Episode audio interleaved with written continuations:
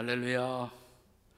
오늘의 본문은 민수기 15장 32절 이하 41절입니다. 광야 위기의 처방을 주제로 말씀을 나누고자 합니다. 광야라는 것은 숱한 위기가 다가오고 또 사라지는 것입니다. 광야는 바로 인생 훈련의 마당입니다. 하지만 궁극적으로 광야는 약속의 땅에서의 삶을 준비하는 곳이어야 했습니다. 그래서 이스라엘 백성들이 광야의 삶을 이어가는 동안에 약속의 땅에서의 삶을 훈련하시고자 민수기 15장에서는 특별히 약속의 땅에 들어가 하나님께 드려야 할 제사의 제도를 백성들에게 익히게 하십니다. 민수기 15장 2절과 3절의 말씀을 함께 읽도록 하겠습니다. 이스라엘 자손에게 말하여 그들에게 이르라 너희는 내가 주어 살게 할 땅에 들어가서 여호와께 화제나 번제나 서원을 갚는 제사나 낙헌제나 정한 절기제에 소나 양을 여호와께 향기롭게 드릴 때에 물론 이런 제사에 관한 아주 정밀한 말씀을 주고 있는 것은 레위기서라고 할 수가 있습니다. 모든 구약의 제사에 목적이 있다면 그것은 하나님과 바른 관계를 맺고 하나님의 백성인 우리가 하나님을 기쁘시게 하는 것이 제사의 궁극적인 목적이라고 할 수가 있습니다. 그리고 하나님과 바른 관계를 맺기 위해서는 하나님과 우리 사이에 벽이 될 수 있는 죄 문제를 처리해야만 했습니다. 그래서 오늘의 본문 민수기 15장 22절 이하에는 특별히 두 가지의 범죄, 부지 중에 범하는 죄와 고의적으로 범하는 죄 문제의 처방을 다루고 있습니다. 예컨대 24절에 보면 한번 같이 읽을까요? 회중이 부지 중에 범죄하였거든 온 회중은 숫송아지 한 마리를 여호와께 향기로운 화제로 드리고 여기서는 주로 공동체로서 우리가 부지 중에 의도적은 아니지만 어쩌다가 범하는 죄 문제를 다루고 있는 말씀입니다. 그런가 하면 개인적으로 또 우리가 부지 중에 범하는 죄 문제에 대해서는 27절에 기록되어 있습니다. 같이 읽습니다. 만일 한 사람이 부지 중에 범죄하면 1년 된 암년서로 속죄 죄를 드릴 것이요 라고 기록하고 있습니다. 그 다음 28절에서 이런 속죄의 제사가 하나님께 드려진 이후에 소위 제사장이 속죄를 선포함으로 우리는 죄에서 깨끗함을 얻는 것이 구약의 죄 문제에 대한 처방이었습니다. 하지만 이제 고의로 범하는 죄, 이런 죄에 대해서는 좀 더 엄격한 처벌이 선포되고 있습니다.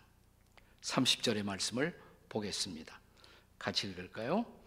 본토인이든지 타국인이든지 고의로 무엇을 범하면 누구나 여호와를 비방하는 자니 그의 백성 중에서 끊어질 것이요. 자, 궁극적으로 이 고의적인 죄를 범한 것에 대해서는 하나님의 백성에서 제외된다는 엄격한 처벌이 선포되고 있습니다. 라피들은 이런 고의적인 범죄는 어째다 꼭 한 번 범하는 그런 죄가 아니라 우리가 현저하게 하나님의 권위를 훼손하고 공동체 악한 영향을 끼치는 그런 특별한 범죄를 의미했다고 해석합니다. 그런 죄를 범한 사람들은 공동체에서 부득이 제거될 수밖에 없었다고 해석을 합니다. 우리가 신약에 와서도 그런 유형의 범죄가 언급되고 있는 것을 읽어볼 수가 있습니다. 예컨대 신약에서는 그것을 성령 회방죄라고 일컫고 있습니다. 마태복음 12장 31절을 읽겠습니다. 시작. 그러므로 내가 너에게 이르노니 사람에 대한 모든 죄와 모독은 사하심을 얻되 성령을 모독하는 것은 사심을 얻지 못하겠고 과연 성령 모독죄가 무엇을 의미냐 하느냐에 대해서 성경학자들에 대해서도 다소간 다른 의견이 주장되고 있습니다. 하지만 일반적으로 이 성령 회방죄랑 성령의 명백한 권면과 성령의 분명한 감동에도 불구하고 고의적으로 끝까지 거절하고 마침내 그리스도를 받아들이지 못하는 죄 같은 것 이것을 성령 회방죄라고 지적합니다. 아, 그런데 오늘의 본문 민수기 15장 32절 이하에는 안식일에 어떤 사람이 나무를 하다가 그것 때문에 죽임을 당한 그 케이스가 고의적 범죄의 케이스로서 지적되고 있는 것입니다.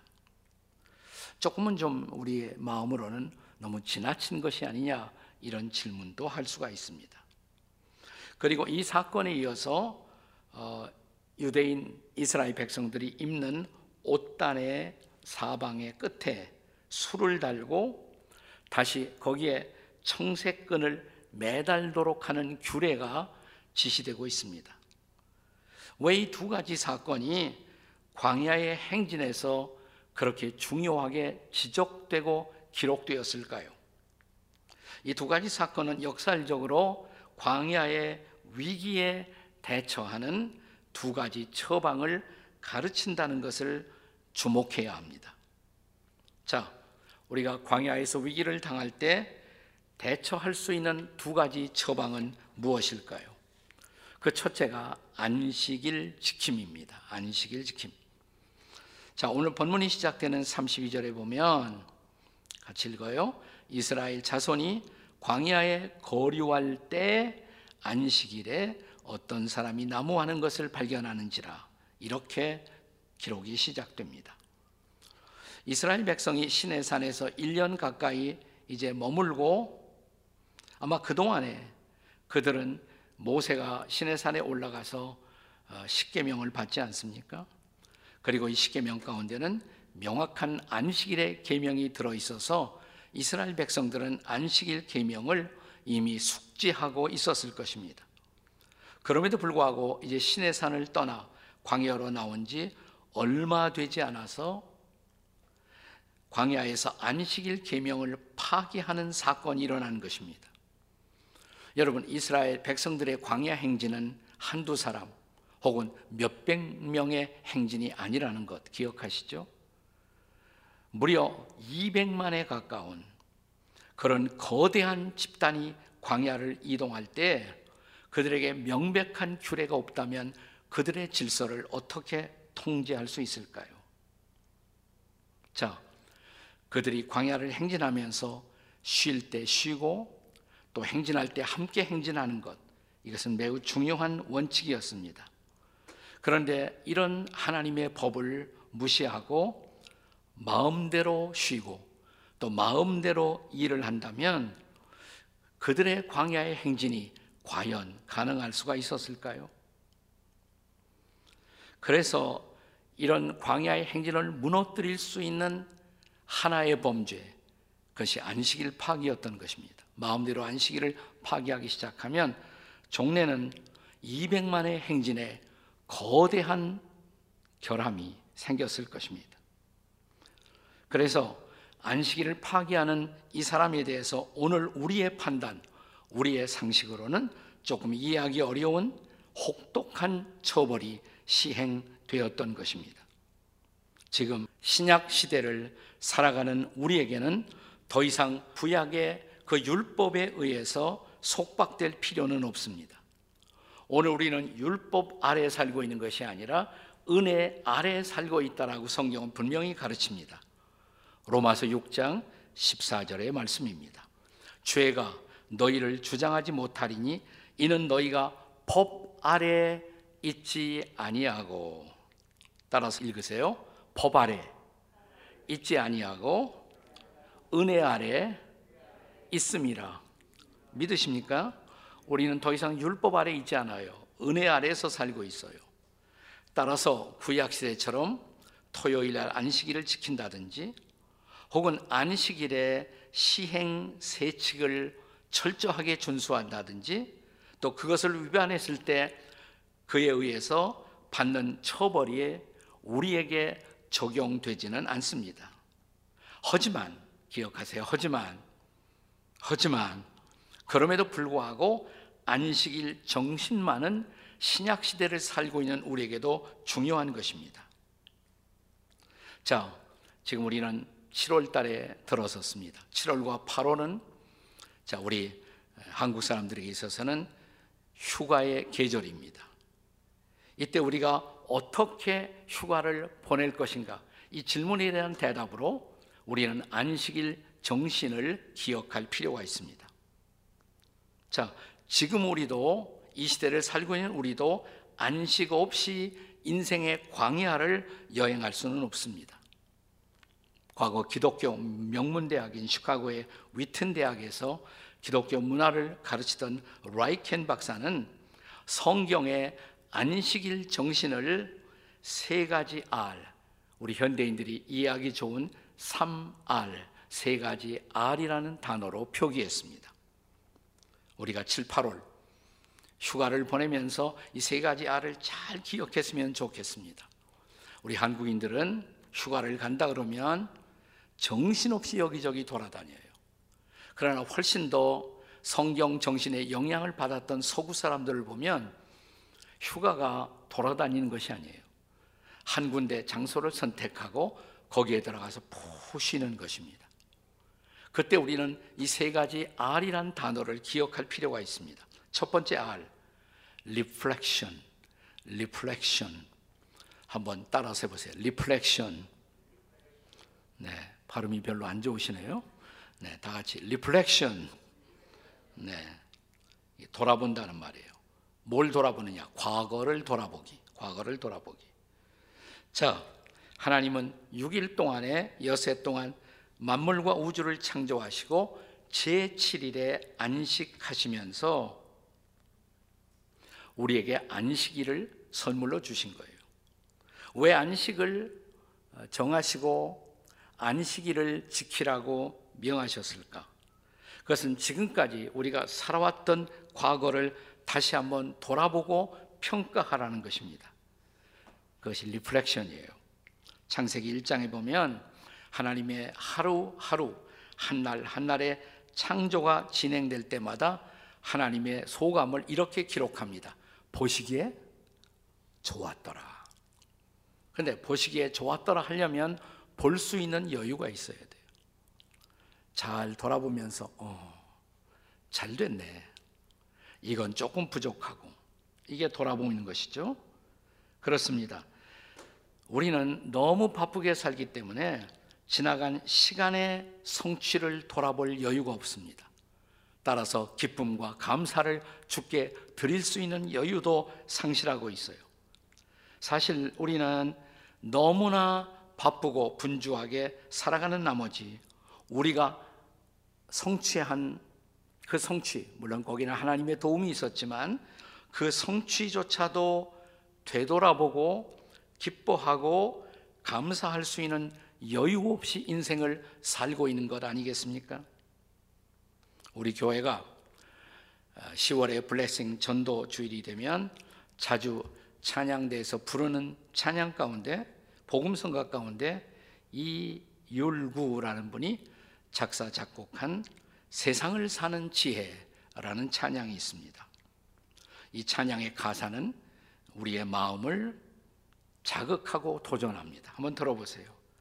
하늘을 바라볼 겨를도 없이 정신없이 세상을 살다가 마음의 먹먹함이 내 삶을 짓누를 때 그제서야 주님을 찾습니다. 행복을 느낄 겨를도 없이 분주하게 세상을 살다가 인생의 허무함이 내 삶을 짓누를 때 그제서야 주님을 찾습니다. 사랑하는 여러분, 그래서 안식의 시간이 필요한 것입니다. 그래서 휴가도 필요한 것입니다. 왜냐하면 우리가 살아온 인생을 돌아보기 위해서입니다. 이게 reflection이에요. 두 번째 R은 refreshment입니다. refreshment. 한번 따라서 보세요. refreshment. 네, 발음이 훨씬 좋아지고 계십니다. 자, refreshment는 새롭게 한다는 뜻이죠. 현재를 새롭게 하기. reflection은 과거를 돌아보기.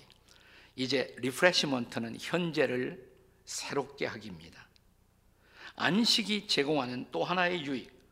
그것은 우리의 현재를 새롭게 하고 복되게 한다는 것입니다. 우리가 창세기 2장 3절에 보면 하나님이 그 일곱째 날을 복되게 하사 거룩하게 하셨으니 이는 하나님이 그 창조하시며 만드시던 모든 일을 마치시고 그날에 안식하셨습니다. 여기 두 가지 중요한 단어가 나와요. 복되게 하사. 그 다음에 거룩하게 하셨으니. 안식일은 거룩하고 복된 날이에요. 새로워지는 날인 것입니다. 여기 안식일에 또 하나의 중요한 목적이 계시되고 있습니다. 자, 유대인들은 안식일이 되면 모든 일을 내려놓습니다. 일하지 않습니다. 심지어 요리도 하지 않습니다. 안식일 전에 그러니까 토요일 날 오기 전에 안식일 전에 미리 다 음식을 사요. 준비를 다 해놔요. 먹을 준비까지 다 해놔요. 그리고 안식일이 되면 준비된 것을 같이 나누는 거예요. 그냥 나누기만 해요. 그러니까 별로 노동이 들어가지 않습니다. 유일하게 안식일에 할 수 있는 일로 허락된 것 중에 하나가 회당 가서 예배하는 일입니다. 그런데 유대인들은 집을 정할 때에도 회당에서 멀지 않은 곳에다 정해요. 1km 이내에 정합니다. 왜냐하면 안식일 규례 가운데 하나가 안식일에는 1km까지만 걸어갈 수가 있어요. 그 이상이 되면 너무 힘들어요. 피곤해져요. 그러면 안식이 못 된다 이거예요. 네. 그러니까 잘 기억하세요. 여름철 휴가 간다고 여기저기 싸돌아다니다가 지쳐갖고 집에 돌아와요. 휴가 한 거예요, 그게? 아니다 이 말이에요. 네. 그래서 자 1km 어, 이내에 집을 정하고 안식일 날 가족들이 함께 회당까지 걸어가서 예배를 드리는 것입니다. 그러면 예배하면서 영혼이 새로워져요. 영혼이 행복해져요. 네. 그것이 바로 안식의 중요한 하나님의 의도 중의 하나인 것입니다. 다시 말하면 안식일을 통해 우리가 행복해져야 돼요. 우리의 영혼이 행복해져야 돼요. 안식일은 바로 우리 영혼의 행복을 도모하는 거룩한 날인 것입니다. 그렇게 함으로써 우리는 우리의 영혼 깊은 곳에 하나님의 임재를 경험하고 진정한 은혜와 평안을 누리게 되는 것입니다. 이것이 바로 안식이에요. 출애굽기 31장 17절에 보면 자, 이렇게 기록되어 있습니다. 나 여호와가 엿새 동안에 천지를 창조하고 일곱째 날에 일을 마치고 쉬셨습니다. 자, 우리말 번역에 일을 마치고 그 다음에 쉬셨다. 그냥 이렇게 돼 있어요. 쉬셨다. 그런데 영어 성경 가운데 전통적으로 가장 유명한 킹 제임스 버전 KJV 킹 제임스 버전에 보면 하나님이 쉬셨다는 것을 이렇게 번역했어요. 영어 성경에 He rested and was refreshed. rested로 끝나지 않아요. 쉬셨고 was refreshed. 그 결과로 refresh 되셨다. 다시 새로워지셨다. 하나님도 쉬심으로 새로워지셨다는 거예요. 하나님도 그랬다면 저와 여러분이 통뼈입니까? 우리도 쉴 필요가 있는 거예요. 그래야 새로워지는 거예요. 여기 영어에 refreshed라는 단어가 등장하죠. 우리가 세미나 같은 거 하게 되면 자, 한 시간 강의가 끝나고 다음 시간 강의가 시작되기 전에 잠깐 휴식 시간을 갖습니다. 그때 잘 쉬시라고 테이블을 하나 준비하고 물도 갖다 놓고 다과도 갖다 놔요. 이런 테이블을 서구에서는 refreshment table이라고 부르는 것입니다. 잠깐 물 마시고 쿠키 먹고 스트레칭 하고 그러면 새로워진단 말이죠. 새 힘이 생겨요. 새로워져요. 그러니까 다시 말하면 이런 육체 휴식을 통해서 우리의 영혼도 새로워질 수가 있는 것입니다. 만약 이런 휴식이 전혀 없이 이런 안식이 전혀 없이 이스라엘 백성들이 광야를 계속 행진한다고 가정해 보십시오. 어떻게 될까요? 그들이 광야에서 다 쓰러져 버릴 것입니다. 그들의 행군은 실패할 수밖에 없을 것입니다. 그래서 안식이라는 것은 행군의 여정에서 필요한 과정인 것입니다. 현재를 새롭게 하기 위해서. 그 다음에 세 번째 R이에요. 세 번째 R은 recreation. 따라서 보세요. recreation. recreation. 네. 마스크가 있어서 여러분의 아주 발음이 명석하게 잘 나오지 못하는데 recreation 다시 창조한다 이 말이죠. 안식의 목적이 단순한 안식만이었다면 창세기 2장에 보면 하나님이 모든 일을 마치고 쉬셨다. 쉬는 걸로 끝나야 돼요. 근데 창세기 2장을 계속 읽어 내려가면 다시 일이 시작돼요. 안식일 이후에 에덴 동산에 하나님이 아담과 해와를 두시고 새로운 일을 시작하십니다. 자, 창세기 2장 15절에 보면 여호와 하나님이 그 사람을 이끌어 아담이죠. 첫사람 아담을 이끌어 에덴 동산에 두어 그다음에 그것을 에덴 동산을 경작하게 하셨다. 따라서 하세요. 경작하게 하셨다. 네. 자, 이 경작하게 하셨다는 말이 영어로는 cultivated 이렇게 돼 있어요. cultivated. cultivation 재배, 경작 이런 뜻이죠. 그런데 이 단어에서 나온 우리가 자주 쓰는 유명한 단어가 뭐냐면 culture라는 단어예요. culture, 문화라는 단어인 것입니다. 다시 말하면 안식하고 아담은 다시 문화 활동을 시작한 것입니다. 안식은 그에게 문화 활동에 대한 생각과 비전을 제공한 것입니다. 자, 그리고 새로운 다시 창조, re-creation의 비전을 얻게 된 것입니다. 그래서 한 주간의 구조를 이해할 때 우리는 보통 한 주간을 이렇게 시작 생각해요. 자, 월요일 날 일을 하죠. 시작합니다. 월, 화, 수, 목, 금, 토 여세 동안 열심히 일했단 말이죠. 옛날엔 여세 다 일했어요. 요즘은 이제 토요일 날 많이 쉽니다만은 여세 동안 다 일하고 일 일요일 날 쉰다. 일하고 여세 동안 제 7일에 쉰다. 이것을 한 주간의 구조로 생각해요. 그런데 여러분 성경적인 한 주간의 구조는 일하고 마지막에 쉬는 것이 아니에요.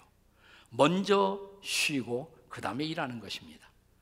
여러분 아담의 제 1일 자 아담이 천지창조하는 동안에 몇째 날에 지음 받았어요? 아담이 몰라요? 자 아담이 하나님에 의해서 몇째 날에 창조되었습니까? 여섯째 날에 제6일에 하나님의 형상을 닮은 존재로 아담과 해와가 지음을 받았어요. 여섯째 날에. 그러니까 지음 받고 그 다음 날 눈 뜨고 보니까 제7일 안식이래요. 그러니까 아담과 해와는 에덴 동산에 꽃피는 그 동산에 하나님이 다 만들어 놓고 아담과 해와를 창조하셨고 아담과 해가 눈을 뜨는 순간 안식일이었습니다. 아름다운 안식일. 꽃이 피고 모든 것이 준비되어 있는 에덴의 동산에서 안식을 했어요. 그리고 안식을 통해서 얻어지는 힘, 그 힘을 가지고 이제 다시 일을 시작한 것입니다. 한 주간에. 그러니까 제대로 쉬면 일할 수 있는 파워, 일할 수 있는 능력을 우리는 얻게 되는 것입니다. 그러므로 오늘 우리의 문화의 빈곤은 왜 무엇 때문일까? 풍부하게 충분하게 우리가 잘 쉬지 못했기 때문에 우리가 제대로 문화를 창조하지 못하는 거예요. 그래서 우리는 쉬는 것도 배울 필요가 있습니다. 자, 마태복음 11장 28절 9절에 예수님의 말씀 기억하시나요? 수고하고 자, 다 같이 시작. 수고하고 무거운 짐진 자들아 다 내게로 오라. 내가 너희를 쉬게 하리라. 그다음에 나의 멍에를 메고 내게 배우라. 다 같이 나의 멍에를 메고 내게 배우라. 그리하면 너희 마음이 쉼을 얻으리니. 그 배우라고 그랬어요. 안식하는 것도 배워야 돼요. 안식을 어떻게 해야 하나님 기쁘시게 안식할 것인가 제대로 배워야 돼요. 이 안식을 우리가 제대로 배우지 못하면 하나님은 이스라엘 백성들에게 그 미래가 없다 이렇게 판단하신 거예요. 그래서 안식을 저버리는 사람들을 혹독하게 처벌하심으로써 이스라엘 백성들에게 본때를 보여주신 거예요. 앞으로 잘 쉬고 잘 일하고 잘 행진하라 이런 의미로. 그래서 우리는 이것은 앞으로의 그들의 위대한 삶, 복된 삶을 위해서 안식일을 범한 자를 조금은 지나쳐 보이는 혹독한 징계를 하신 교훈으로 봐야만 하는 것입니다. 그래서 안식일 지키는 것이 잘 중요해요. 나름대로 안식일을 잘 지켜야. 구약처럼 벌벌 떨면서 지킬 필요는 없지만 우리는 제대로 지켜요. 잘 지킬 때, 자, 라이켄 교수의 세 가지 뭐예요? R. 이걸 잘 기억하시면서 이번 여름 잘 쉬시기를 주님의 이름으로 축원합니다. 아멘. 그 다음에 두 번째, 안식 잘 지키는 것과 함께 말씀 묵상과 준행. 이게 중요해요. 말씀 묵상과 준행. 오늘의 본문 민수기 15장 37절이야 41절까지의 말씀에서 하나님은 지도자 모세를 통해 이스라엘 백성들이 그들의 옷 사방 끝에 옷 단 끝에다가 술을 이 술은 하얀 실로 짠 거예요. 그리고 거기다가 어, 청색 끈을 매달아라. 자, 옷 모퉁이에 실로 짠 것, 이걸 보통 테슬이라고도 말합니다. 영어로는 테슬. 거기다가 청색끈을 이렇게 말아요. 청색끈을. 이게 바로 네 하얀색으로 된 술을 만들고 청색끈을 매달은 규례인 것입니다. 자, 청색은 유태인들에게 언제나 예외 없이 하늘을 가리키는 거예요. 청색은 하늘입니다. 옷의 사방에 테스를 달고 청색끈으로 장식하라는 것은 우리의 존재는 하늘의 은혜에 의존하고 있다라는 것을 보여주는 것이에요. 그리고 그 은혜의 통로가 뭐냐? 하나님의 말씀이라는 것입니다. 그러므로 광야를 여행하면서도 우리가 잊지 말 것은 이 말씀을 묵상하고 이 말씀을 준행해야 한다는 것입니다. 본문의 38, 39절을 보겠습니다. 자, 38, 39절 다 같이 읽겠습니다. 시작. 이스라엘 자손에게 명령하여 대대로 그들의 옷단 귀에 술을 만들고 청색 끈을 그 귀의 술에 더하라. 이 술은 너희가 보고 여호와의 모든 계명을 기억하여 준행하고 너희를 방종케 하는 자신의 마음과 눈의 욕심을 따라 음행하지 않게 하기 위함이라. 아멘. 그리고 이런 말씀에 대한 준행 이 준행이야말로 우리가 하나님께 속해 있는 자임을 드러내는 표지가 된다는 말씀이에요. 자, 본문의 마지막 41절을 보겠습니다. 41절 다 같이 시작. 나는 여호와 너의 하나님이라. 나는 너희의 하나님이 되려고 너희를 애굽 땅에서 인도해 내었느니라. 나는 여호와 너희의 하나님이니라. 네, 이스라엘이 애굽에서 나온 목적이 단순히 가나안 땅, 약속의 땅을 들어가는 것만이 아니에요. 그들은 광야의 행진을 통해서도 하나님의 말씀을 순종하는 것을 배워야만 했습니다. 그리고 이 순종을 통해서 그들이 하나님의 백성임을 광야 생활을 통해 증명해낼 필요가 있었던 것입니다. 그러므로 광야의 한 걸음 한 걸음이 하나님의 백성으로 우리가 연단되고 훈련받는 시간이 되어야 한다는 것입니다. 그 과정에서 옷단에 매여 있는 술을 만질 때마다 그리고 청색 끈을 볼 때마다 그들은 하나님께 속한 백성다운 백성으로 앞을 향해 나아갈 수 있어야 한다는 것을 기억했던 것입니다. 그런 은혜의 방편이 바로 하나님의 토라 말씀인 것입니다. 그러므로 말씀 묵상과 준행은 광야 길에 거룩한 과업이어야 했습니다. 광야에 위기가 오면 더 말씀을 붙들고 묵상할 필요가 있었던 것입니다. 자, 신약 시대에도 이런 하나님의 기대는 변하지 않습니다. 요한계시록 성경의 마지막 책 1장 3절의 말씀을 다시 한번 상기하십시다. 자, 여기 보시면 저를 따라 읽으세요. 예언의 말씀을 읽는 자와 듣는 자와 그 가운데 기록한 것을 지키는 자들에게 복이 있나니 때가 가까움이라. 아멘. 여기 하나님의 백성으로서 복을 누리기 위해서 반드시 해야 할 세 가지 영적 습관. 첫째가 뭐예요? 읽어야 한다. 말씀을 읽는 자가 되어야 된다. 제가 렉치오 디비나라는 말을 여러 번 했죠. 거룩한 독서. 거룩한 독서는 말씀을 읽는 것이에요. 나는 이번 여름철 휴가 가셔서 여러분이 그 휴가지에서 말씀을 통독하고 읽는 것을 보고 싶어요. 두 번째 뭐예요? 듣는 자가 돼야 돼요. 말씀을 들으려면 묵상을 하셔야 돼요. 내가 읽을 말씀을 다시 묵상할 때 그 말씀을 통해 하나님이 우리에게 말씀하시는 음성이 들리는 거예요. 이게 meditation, meditatio. 묵상을 통해서 우리는 나에게 말씀하시는 하나님의 음성을 듣습니다. 그리고 마지막 세 번째 뭐예요? 지키기. 그 말씀을 지켜 살아가기. 그럴 때 우리는 복을 받아요. 하나님이 기뻐하세요. 순종하는 백성이 되는 것입니다.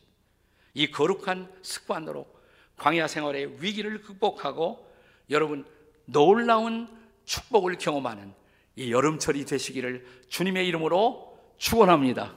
아멘. 기도하시겠습니다. 같이 기도하시겠습니다.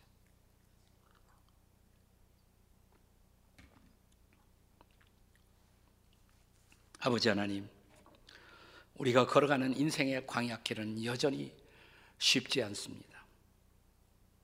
여러 가지 험악한 장애물이 우리를 기다리고 있습니다. 그러나 이 모든 장애물을 뛰어넘고 위기를 돌파하고 하나님의 복을 누리고 하나님의 백성으로 성숙해 가기 위해서 주님 두 가지의 소중한 말씀을 주셨습니다. 제대로 쉴 줄 알아야 한다고, 안식해야 한다고. 그리고 말씀을 묵상하고 말씀대로 사는 연습을 해야 한다고. 세상이 어렵고 힘들어도 주님 말씀 붙들고 묵상하며 인생의 위기를 헤쳐나가는 당신의 백성들이 되게 해 주시옵소서. 우리 다 같이 한번 하나님 이 여름철 잘 쉬고 잘 말씀을 붙들고 살아가는 여름이 되게 해 주시옵소서. 주여 부르짖고 통성으로 같이 기도하시겠습니다. 주여 우리가 기도합니다. 하나님 이 여름철 우리가 어디 가서 무엇을 하든지 하나님의 말씀 따라 잘 안식할 줄 알게 하시고 그리고 말씀을 붙들고 잘 읽고 듣고 지키는 백성들이 되게 해 주시옵소서. 위대한 여름, 아름다운 여름, 우리의 영혼이 성숙하는 복된 여름이 되게 해 주시옵소서. 우리 주 예수님의 존귀하신 이름으로 기도하옵나이다. 아멘. 아멘.